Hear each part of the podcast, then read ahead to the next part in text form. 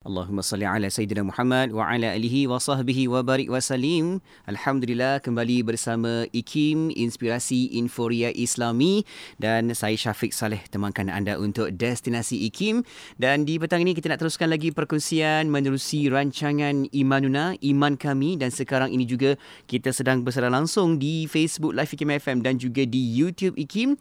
Anda boleh sama-sama turut hadir di situ, boleh komen, like dan juga share dalam pertemuan kita di hari ini insyaallah okey? Dan uh, kita juga mengaktifkan talian WhatsApp konti. Talian kita nombornya ha cepat-cepat ambil save sekarang okey? Iaitu taliannya 011290040004 dan juga anda boleh hantarkan soalan pertanyaan anda di situ okey? Terus kita nak membawakan perkongsian rancangan ini menerusi uh, di rancangan Imanuna pengajian ilmu akidah kita dah uh, ada tetamu kita dah sampai di konti ini nak mengalu-alukan kehadiran Al-Fadhil Ustaz Dr. Muhammad Aiman Al-Akiti, Fellow Kehormat Institut Kefahaman Islam Malaysia IKIM. Assalamualaikum Doktor. Waalaikumsalam warahmatullahi wabarakatuh. Alhamdulillah. Apa khabar kita Doktor? Alhamdulillah bikhair. Kaifa haluka ya Syafiq? Bil khair. Ha, ni tumpang semangat kat Mona ni. Hari ini kaifa haluka? Kaifa haluki, kaifa haluka. Selalunya kaifa haluki. Ha, kalau kaifa haluki Kak Mona seorang. Betul, betul, betul. Kaifa haluka Syafiq seorang lelaki. Lelaki. Ha, kalah. kan? Apa khabar? Apa Ha, khabar? Kalau kaifa halukum ramai-ramai kan. Ah, betul. Oh, Okey, baik itu dia istilahnya. Jom sama-sama kita nak bawakan lagi apa pengajian kita petang ini iaitu kita nak terus rujuk kitab kita. Ha ini dia, Mutiara Ilmu Aqidah yang mana kita akan bincangkan 100 soal jawab asas akidah uh, terjemahan kitab Al-Jawahir Al-Kalamiyah dan anda boleh sama-sama buka dan kita boleh uh, tengok dan perhalusi satu persatu insya-Allah. Okey. Dan petang ni kita nak bawakan tajuk berkaitan beriman kepada Rasul. Ha ni uh, kalau ikutkan rukun iman kita doktor. Ha ni antara yang perlu kita tahu dan perlu kita belajar dan bagaimana pula perkongsian dan perhalusi satu persatu yang mana Dr. Aiman akan uh, kupaskan insyaAllah Doktor. Jom kita mulakan Doktor di awalnya. Silakan. Bismillahirrahmanirrahim. Alhamdulillahirabbil alamin. Assalatu wassalamu ala asyrafil anbiya'i wal mursalin wa ala alihi wa ashabihi ajma'in. Wala hawla wala quwwata illa billahil alil azim. Allahumma la sahla illa ma ja'altahu sahla wa anta taj'alu hazana idza syi'ta sahla. Rabbi shrah li sadri wa yassir amri wa hlul 'uqdatam min lisani yafqahu qawli amma ba'du. Kepada yang terhormat saudara Syafiq, kepada segenap ahli akademik di Institut Kefahaman Islam Malaysia, kepada segenap para alim ulama, para a'immah, para masyayikh yang berada di luar sana, kepada segenap hadirin wal hadirat hafizakumullah yang sentiasa bersama kami di rancangan Imanuna iaitu petang Kamis pukul 5.15 petang bersama Radio IKIM. InsyaAllah pada petang hari ini kita dah sampai kitab ha, kitab Mutiara Ilmu Akidah ni ha, muka surat 52 tuan-tuan dan puan-puan. Ha, 52, 52 iaitu Al-Mabhasur Rabi'u iaitu diterjemahkan dengan perbahasan yang keempat fil imani bir rusuli alaihi musallatu wassalamu iaitu tentang beriman kepada rasul alaihi musallatu wassalam semoga selawat dan salam dicurahkan kepada mereka. Hadirin wal hadirat hafizakumullah. Seperti yang saudara Syafiq sebut tadi iaitu ini adalah bahagian dari rukun iman Ha, berarti wajiblah atas sekalian umat Islam yang mukallaf ini. Maksudnya yang dah ha, dah sampai umur. Ha, iaitu 15 ke atas lah lebih kurang. Lebih kurang lah. Ha, ada orang yang sebelum tu pun dah mukallaf. Sampailah kita meninggal. Ha, ni sampai kita meninggal. Kena berpegangan dengan akidah yang akan kita pelajari ini. Kerana ia bahagian dari iaitu keterangan rukun is iman. Ha, Ya, rukun iman iaitu tentang beriman kepada para rasul. Maka muallif berkata di dalam kitab uh, yang mulia ini iaitu sualun bahasa Arab dia sualun soalan kaifa i'tiqaduka birrusulillahi ta'ala yang bermaksud bagaimanakah i'tiqad kamu tentang para rasul Allah Subhanahu wa taala. Ha jadi dia nak tanyalah. Ha kita kata wajib beriman. Ha antuk mina billahi antuk mina birrusuli iaitu engkau beriman dengan para rasul. Ha macam mana iman dengan para rasul itu? Maka jawapannya a'taqidu anna lillahi rusulan arsalahum rahmatan minhu wa fadlan mubashirina bil muhsini bis thawabi wa munzirina lil musii bil iqabi wa munab wa mubayyinina lin nasi ma yahtajuna ilaihi min masalihid dini wad dunya wa mufidina lahum ma yuballighunahu wa ma yuballighuna bihi darajatal ulya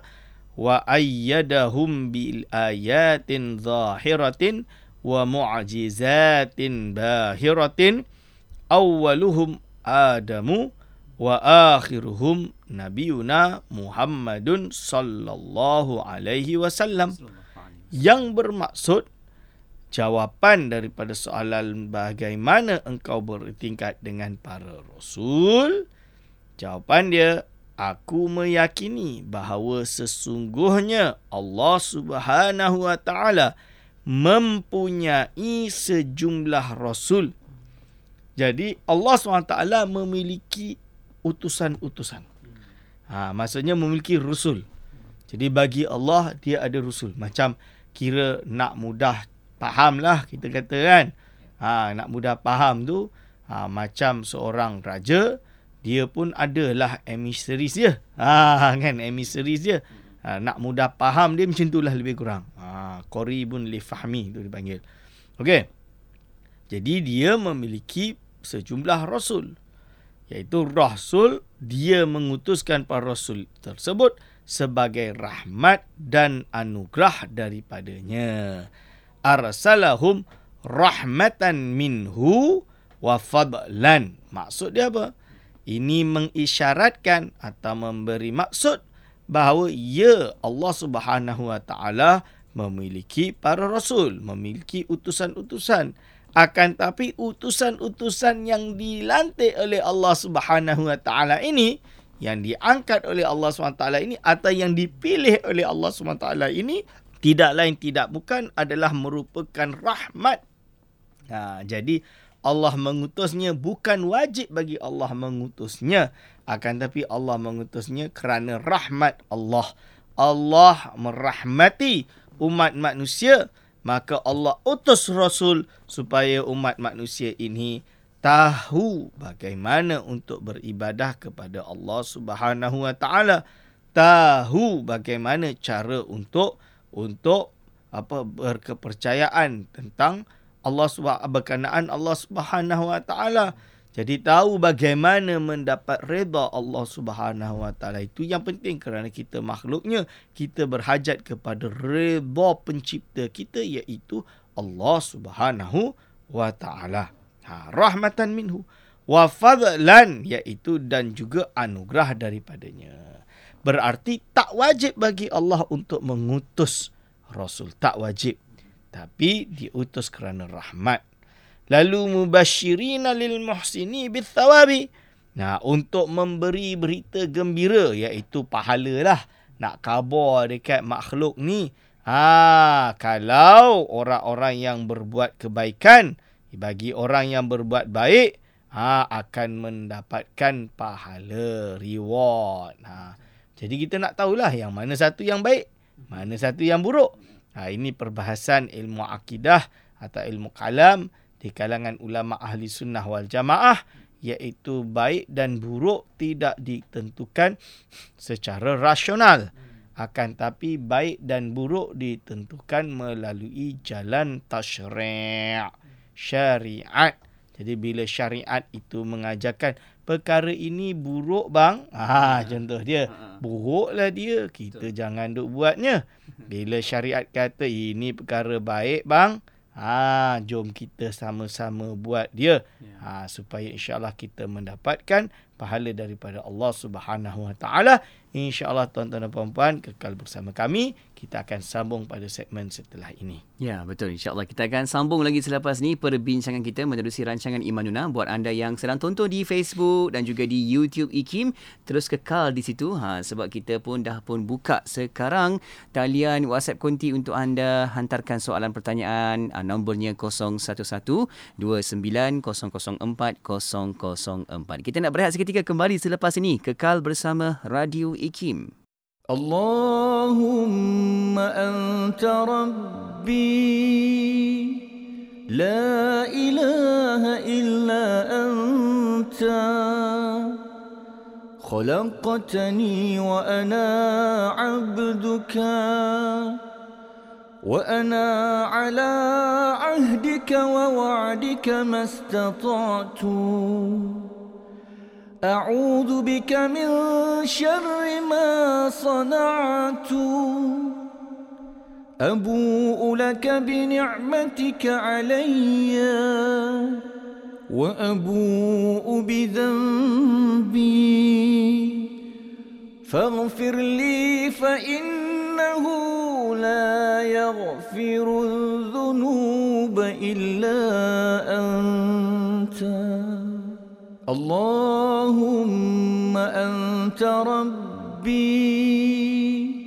لا إله إلا أنت.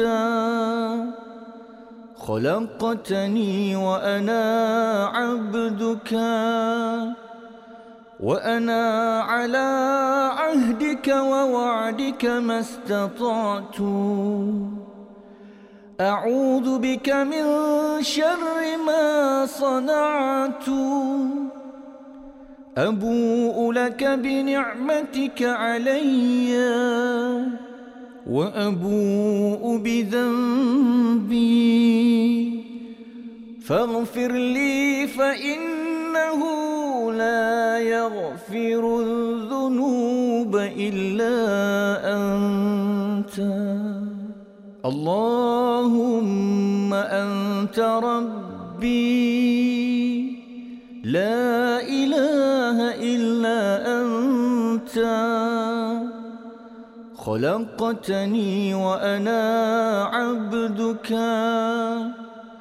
وأنا على عهدك ووعدك ما استطعت أعوذ بك من شر ما صنعت. أبوء لك بنعمتك علي وأبوء بذنبي. فاغفر لي فإنه لا يغفر الذنوب إلا أنت. Ikuti laman Facebook IKIM FM untuk menonton sesi live segmen-segmen terbaik Radio IKIM. Jika anda terlepas, anda masih lagi boleh menonton semula segmen-segmen terbaik Radio IKIM. Like kami di Facebook sekarang. IKIM, Inspirasi Inforia Islami. Kembali bersama IKIM, Inspirasi Inforia Islami. Alhamdulillah, anda masih lagi bersama saya Syafiq Saleh dalam pertemuan di Destinasi IKIM dan sekarang kita berada menerusi rancangan Imanuna Iman Kami mendengarkan pengajian ilmu akidah bersama dengan tetamu kita yang setia berada di konti kita ni Masya Allah. Nak terus kita nak bersama dengan Al-Fadhil Ustaz Dr. Muhammad Aiman Al-Akiti, Fellow Kehormat Institut Kefahaman Islam Malaysia IKIM. Dan Dr. jom kita nak teruskan lagi perkongsian selanjutnya selanjutnya berkaitan tajuk kita beriman kepada Rasul. Silakan doktor. Bismillahirrahmanirrahim. Terima kasih saudara Syafiq. Insya-Allah kita meneruskan ha, iaitu wa munzirina lil musii bil iqabi. Ha, iaitu apa dan memberi peringatan azab siksaan dosa bagi orang yang berbuat keburukan. Jadi orang yang berbuat keburukan ini ha, akan dapat dipanggil dengan iaitu peringatan bahawa dia akan atau uh, iaitu mungkin untuk diseksa oleh Allah Subhanahu Wa Taala. Jadi kita kena jauhi perkara yang buruk tersebut. Ha, dan apa lagi? Dan kata-kata mualif lagi iaitu dan menerangkan kepada manusia apa yang mereka perlukan untuk kemaslahatan dalam agama dan dunia. Maksud dia apa? Jadi kita manusia ni nak tahulah apa yang patut kita buat di dunia ini. Apa perkara yang bagus untuk agama kita. Untuk bagus untuk kita punya urusan duniawi. Sebab nama dia manusia hidup di dunia ini. Allah dah fitrahkan dah jadikan manusia itu memiliki syahwat, memiliki ke apa keinginan. Ha kita panggil keinginan, desire kan, desire bahasa Melayu dia keinginan lah. Keinginan apa seperti keinginan harta, keinginan iaitu apa keinginan kebahagiaan, saadah. So kita perlu kepada perkara tersebut. Ha jadi kita suka perkara tersebut. Tapi of course lah perlu kepada atau sesuai dengan aturan-aturan yang telah digariskan oleh Allah Subhanahu Wa Taala untuk mengetahui aturan tersebut bukan pakai-pakai suka. Ha saya suka, saya rasa itu yang betul kita buat bukan. tak boleh macam tu. Ha jadi kita nak kena dengar, nak kena belajar iaitu apa yang disampaikan oleh baginda sallallahu alaihi wasallam ha iaitu apa yang Allah SWT khabarkan melalui lisan baginda sallallahu alaihi wasallam seperti turunnya al-Quranul Karim ha kitab Allah Subhanahu wa taala yang menjadikan petunjuk kepada seluruh umat Islam. Begitu juga mengetahui beberapa akhlak dan contoh ha, yang perlu kita ambil daripada utusan-utusan baginda ini supaya kita tahu oh ini yang baik ini yang buruk. Lalu disebut lagi wa mufidina lahum. Ha dan supaya apa dan memberi faedah kepada mereka dengan apa yang dapat menyampaikan mereka kepada derajat yang tinggi. Jadi manusia ini bermacam-macam level dia. Ha kan? Jadi macam-macam jadi ada yang mungkin bertaraf tinggi macam para nabi dan rasul. Tapi dah habislah sampai baginda sallallahu alaihi wasallam Ha, setelah baginda Nabi Muhammad sallallahu alaihi wasallam wafat tidak ada lagi nabi ataupun rasul akan tetapi ada hamba-hamba Allah yang dikasihi oleh Allah Subhanahu wa taala. Ha, bahasa ulama-ulama tasawuf dipanggil dengan khawas ha, atau khawasul khawas. Ha, iaitu khusus lagi khusus. Ha. Nah, ha, itu istimewa lebih istimewa. Iaitu seperti golongan para aulia, para walinya. Ha, para wali ini kekasih-kekasih Allah. Dan dia sabit di dalam akidah ahli sunnah wal jamaah bahawa para wali itu hak dan wujud. Kerana apa dalam Al-Quran menyebutkan kepada kita bahawa ketahuilah para nabi ini ha, mereka ini tidak takut dan tidak susah. Ha, mereka tak risau. Mereka ini orang yang benar-benar sudah benar-benar beriman kepada Allah Subhanahu Wa Taala maka segala hiruk pikuk yang ada di dunia ini tidak memberi kesan bagi mereka sama sekali. Ha dan di dalam hadis Sahih Bukhari, hadis sahih di dalam Sahih Bukhari disebutkan atau diriwayatkan lagi oleh Imam Nawawi rahimahullah di dalam kitab Arba'in Nawawiyah atau 40 hadis yang dikumpulkan oleh Imam Nawawi ada sebuah hadis berbunyi man ada li waliyan. Azan faqat uh, faqat azantuhu lahu waqad azantuhu bil harb. Barang siapa yang memerangi waliku maka aku izinkan dia untuk diperangi. Ha ini ha, ini Allah SWT jadi berfirman melalui hadis qudsi kita panggil. Hadis qudsi itu hadis yang iaitu uh, Allah SWT yang mengkhabarkan tapi diriwayatkan oleh baginda sallallahu alaihi wasallam. Ha ini.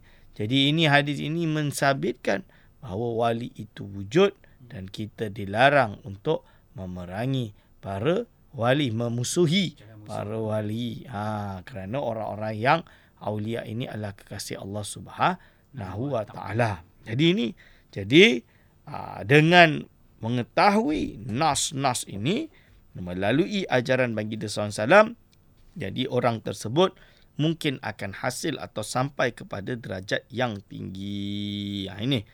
wa ayyadahum bi ayatin zahiratin wa mu'jizatin bahirah dan Allah SWT juga memperkakas mereka ha iaitu menguatkan mereka memberi bantuan kepada mereka iaitu para rasul dan nabi iaitu dengan bukti-bukti yang nyata ha bukti-bukti yang nyata maksud dia apa iaitu diberikan iaitu tanda-tanda kenabian wa mu'jizatin bahiratin dan juga mukjizat yang hebat. Ha, kerana apa?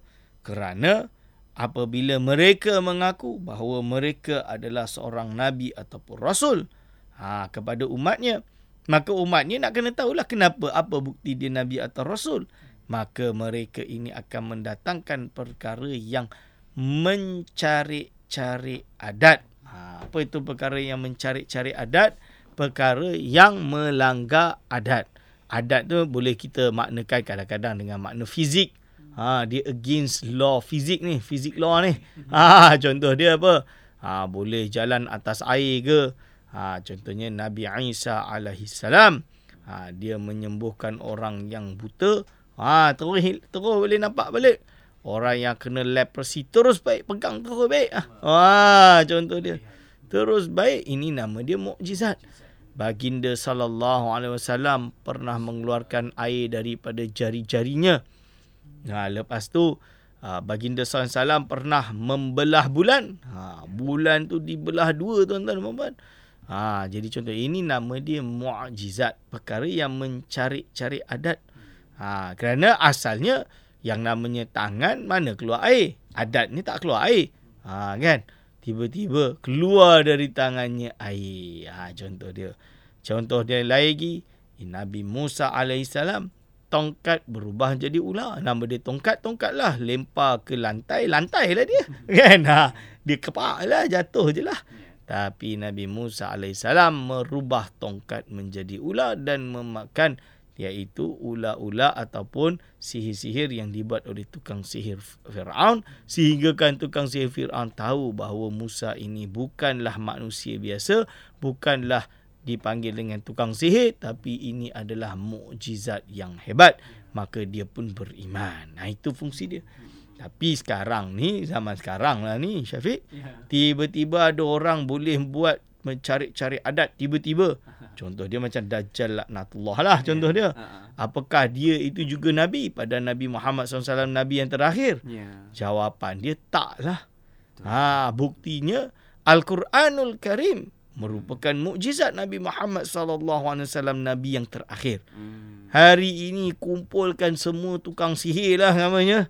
Contoh dia lah. Semua ahli sastrawan dunia atau seluruh umat manusia yang ada di bumi ini cuba buat kumpul bersama membuat Al-Quran yang dapat menandingi Al-Quranul Karim. Ha, boleh ke tak boleh? Tak boleh. Berarti mukjizat Nabi Muhammad SAW ni tak terkalahkan sampai hari kiamat. Lepas tu ada pula orang boleh mimpi macam mana tiba-tiba dia nak jadi Nabi. Ha, kan? Mengaku adanya Nabi setelah Nabi Muhammad SAW.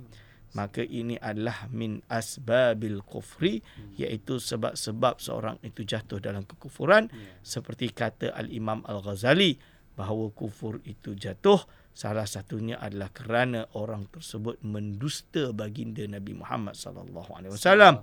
Sama seperti mendusta wa asyhadu anna Muhammadar Rasulullah Ha, berarti dia telah melanggar syahadah dua, dua syahadah tersebut iaitu bahagian syahadah Nabi Muhammad sallallahu alaihi wasallam. Ha, maka kita hati-hati dalam perkara ini, pastikan insya-Allah istiqamah InsyaAllah kita akan sambung pada segmen setelah ini. Baik doktor. Alhamdulillah itu dia. Eh. Kita akan sambung lagi berkaitan dengan tajuk kita iaitu beriman kepada Rasul. Dan sambil-sambil itu juga doktor kita tinjau-tinjau di talian WhatsApp konti kita di talian kita ni 011290040004. Ada sahabat kita dari Negeri Sembilan bertanya soalan di sini doktor. Adakah baginda Nabi um, uh, menjalani ataupun seperti kita manusia biasa uh, sebelum baginda mendapat wahyu? Uh, nanti doktor akan berikan sedikit uh, panduan dan juga kefahaman di situ insyaAllah. Okay, kita nak berehat seketika dan jangan ke mana-mana. Banyak lagi perkongsian selepas ini menerusi rancangan Iman Yuna Iman Kami kekal di Radio IKIM. Bila kita cerita tentang hati, yang mana kita nak beramal dengan hati, Nabi dah sebutkan kalau ilmu itu ada cabang-cabang pecah-pecah tak boleh seorang dia boleh hukum semua orang. Dia boleh hukum dalam bidang ilmu dia, dia pasti tidak akan mampu mencapai ke bidang ilmu yang lain sebab dia bukan ahli di bidang itu. Dan apabila kita pula beramal, kita tahu Nabi dah sebutkan dalam soal amal. Nabi sebutkan tentang amal, Nabi ceritakan tentang ihsan ketika ditanya oleh malaikat Jibril. Di sana malaikat Jibril menanya dan Nabi menjawab, "Anta abudallah ka'annaka tarahu, fa illam fa illam takun tarahu fa innahu yarak." Maka kamu melakukan ibadah kepada Allah seperti kamu melihat Allah atau Sekiranya kamu tak sampai ke tahap itu, maka kamu melakukan ibadah seperti kamu dilihat oleh Allah. Maka dalam konteks amal hati, kita mendapat tidak ada dua kelompok yang Nabi gambarkan. Ada kelompok yang dia itu melakukan ibadah seperti melihat Allah dan orang yang dia melakukan ibadah seperti dia dilihat oleh Allah.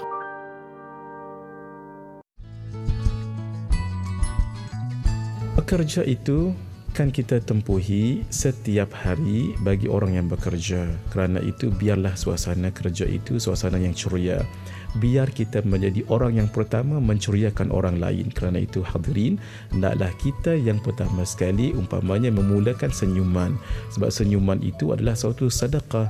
Tabassumuka liwajhi akhika sedekah.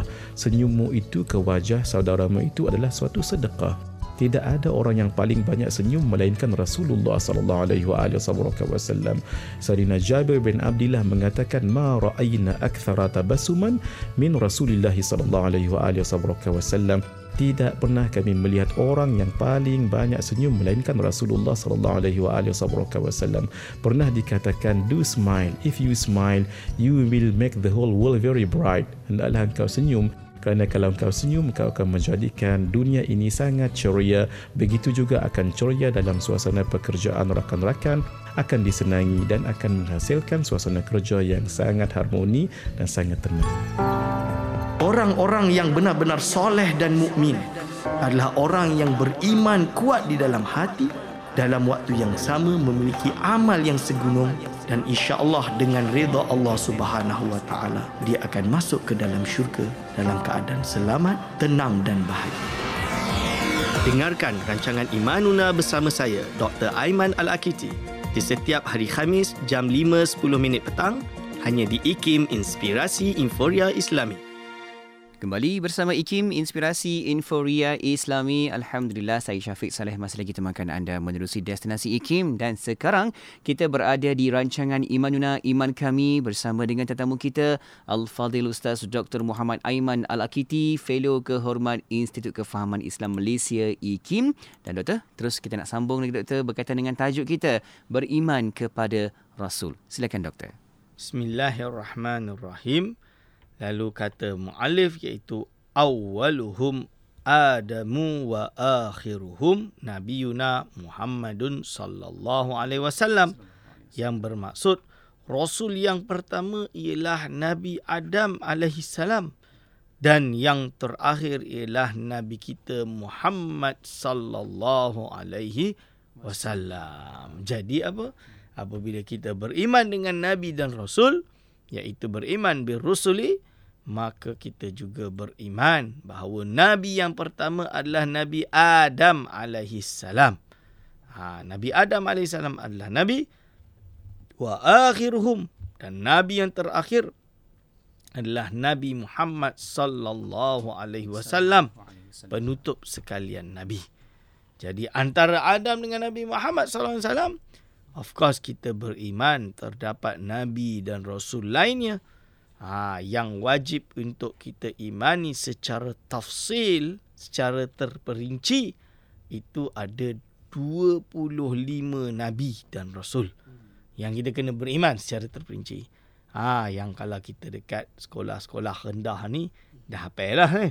Ha, kan?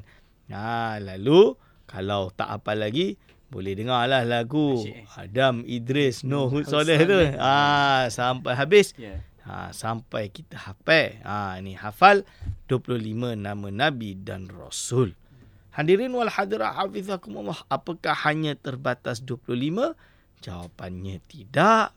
Of course lebih daripada 25. Cuma kita tak tahulah kan. Macam mana kita nak tahu? Sebab tak sampai kepada kita secara pendetailannya. Secara tafsili dia. Kita tak sampai. Maka kita wajib hanya beriman secara umum sahaja. Maksud kita beriman secara umum, kita tahu kita beriman ada lagi Nabi dan Rasul selain daripada 20 itu. 25 itu. Cuma siapa dia? kita tak tahu secara terperinci. Ha itu itu dah cukup memadai untuk keimanan kepada para rasul. Ha dan insya-Allah pada minggu hadapan kita akan sambung tentang definisi dan bilangannya secara terperinci kita buka Q&A. Baik doktor, kita terus uh, untuk bawakan soalan-soalan yang kita dapat di talian WhatsApp Konti dan juga di saluran komen kita dekat Facebook Ikim FM dan juga di Instagram ikim.my. Kalau di WhatsApp kita, talian kita ni 011290040004. Ada sahabat kita bertanya dari Negeri Sembilan. Okey, bertanya doktor, adakah baginda Nabi kita seperti kita sekarang ni sebelum baginda mendapat wahyu? Doktor. Bismillahirrahmanirrahim. Uh, terima kasih kepada sahabat kita daripada negeri Sembilan. Ya. Uh, orang negeri ni. Oh, negeri tu. Okey. Berkenaan tentang apakah Nabi Muhammad hmm. sallallahu alaihi wasallam seperti kita manusia biasa ni, hmm. uh, macam biasa tak ada keistimewaan sebelum dia diutus menjadi nabi atau rasul. Hmm. Maka untuk menjawab ini tidak Ha, hmm. Kerana apa? Dia ada beberapa penilaian. Pertama, baginda sallallahu alaihi wasallam menjadi nabi dan rasul. Hmm. Kita dalam akidah kita dah belajar sifat Allah SWT hmm. ada yang namanya sifat ilmu. Hmm. Ha, ilmu Allah ini azali, maksudnya yeah. sedia ada, qadim. Maksud qadim ini Allah SWT dah tahu segala sesuatu apa yang akan terjadi hmm. ha, pada tanpa ada permulaan. Ha, Betul. lebih kurang macam tu. Itu yang pertama. Jadi baginda jadi Allah SWT dah tahu baginda Nabi Muhammad SAW ini akan menjadi nabi dan rasul. Dan ia juga berkehendak Allah SWT memang iradah berkehendak namanya Nabi Muhammad sallallahu alaihi wasallam Muhammad bin Abdullah ini akan menjadi nabi dan rasul. Ha, dan dengan kudrah Allah Allah mewujudkan ha, mewujudkan lahirlah baginda sallallahu alaihi wasallam iaitu di Mekah. Ha, lahir. Ha, dan ketika baginda sallallahu alaihi wasallam lahir itu sejak kelahiran dan waktu dia membesar banyak sekali berita-berita khabar-khabar. Ada yang sahih ada yang hasan ada yang daif ada yang lemah ada yang mungkin khabarnya tersebut adalah palsu. Mungkin tapi tidak menolak iaitu Nabi Muhammad sallallahu alaihi wasallam adalah seseorang yang akan menjadi nabi dan dikhabarkan kisah-kisah tersebut dari berbagai sumber-sumber seperti Al-Imam Baihaqi mengumpulkan hadis-hadis dan khabar tentang keistimewaan atau dalil pembuktian Nabi Muhammad sallallahu alaihi wasallam akan menjadi nabi dengan kitabnya yang bernama Dalailun Nubuwah. Hmm. Ha, Dalailun Nubuwah itu dalil-dalil kenabian Nabi Muhammad sallallahu alaihi wasallam. Hmm. Maka segala perkara yang mencari adat yang berlaku pada baginda kita ya. ha, ketika sebelum menjadi nabi hmm. itu dipanggil dalam ilmu akidah sebagai irhas. Hmm. Ha, hmm. nak sebut dia susah sikit. Ya. Irhas. Irhas tu apa? Irhas itu perkara yang mencari-cari adat yeah. kepada seorang calon nabi dan rasul hmm. ha yang mana ia adalah pemberian Allah SWT kepada dia Irhas ni lah dipanggil. Hmm. hmm. Contohnya Nabi Muhammad sallallahu alaihi wasallam dalam beberapa riwayat, ialah kalau kita nak bahas riwayat ni ada yang sahih, ada yang hasan, ada yang lemah dan ada yang palsu. Hmm. Tapi yang boleh kita ceritakan sikitlah seperti kisah bagaimana Baginda SAW ini menjadi seperti pemimpin ketua di kalangan anak apa budak-budak waktu zaman hmm. itu. Hmm. hmm, hmm. Ha, dilihat bahawa hmm. dia itu seperti itu. Hmm. Dan Nabi Muhammad SAW seorang Al-Amin. Ya. Ha, benar. Hmm. Tak pernah tipu. Tak pernah tipu, tak pernah bohong tuan-tuan. Ha, eh, memang tak pernah. Terjaga akhlaknya. Jaga Hmm. akhlaknya terjaga. Sehingga kan Nabi Muhammad SAW ini waktu nak iddia kenabian ni kan sampai boleh uh, orang ni kalau dia yang cakap tu percaya. Kalau uh, macam ni. Ha, cuma namanya iman ada orang ni macam tu. Tapi bila Nabi Muhammad SAW kata dia diutus ha, ada yang mengkufurinya. Ya, kerana iman dari daripada Allah SWT kan? Ya. ha, itu dia. Insyaallah. Dah jelas tentang ini ha, Baik. pada saudara Syafiq Doktor, soalan yang seterusnya kalau di Facebook kita di sini ada yang bertanya doktor dari Facebook namanya WYE Dalwah. Okey bertanya doktor, boleh terangkan apakah yang dikatakan sunnah Nabi sallallahu alaihi wasallam? Adakah ia terbahagi kepada tiga, doktor? Bismillahirrahmanirrahim. Terima kasih kepada yang bertanya. Sunnah Nabi. Apa yang dimaksud sunnah? Hmm. Ha, sunnah ada banyak. Ada kurma. Sunnah pun sunnah juga. eh betul. Kur, Ya. yeah. apa kurma Nama yang itu. keluar ajwa daripada Madinah itu dipanggil sunnah secara nama dia. Akan tapi yang soalan ini berkaitan dengan iaitu apa yang datang daripada baginda sallallahu alaihi wasallam itu dipanggil sunnah. Hmm. Jadi di- dibagi kepada tiga. Berarti saya boleh faham soalan dia. Hmm, hmm, hmm. Berarti pertama sunnah qauliyah. Hmm. Jadi kita dapat tahu ini sabda Nabi Muhammad sallallahu alaihi wasallam. Ha, qauliyah ucapan. Ha, Disebut, dia lafazkan. lafaz Hmm, hmm, ucapan. Hmm. Yang kedua sunnah fi'aliyah. Fi'liyah. Sunnah dalam erti datang dari baginda dari segi perbuatan. Hmm. Contoh dia para sahabat mengkhabarkan kepada kita baginda sallallahu alaihi wasallam melakukan solat malam. Contoh dia. Baginda wasallam makan tangan kanan menggunakan tangan kanan. Hmm. Baginda duduk ketika makan dan minum. Ha, ni sunnah fi'liyah. Nabi tak bersabda, Nabi tak berkata.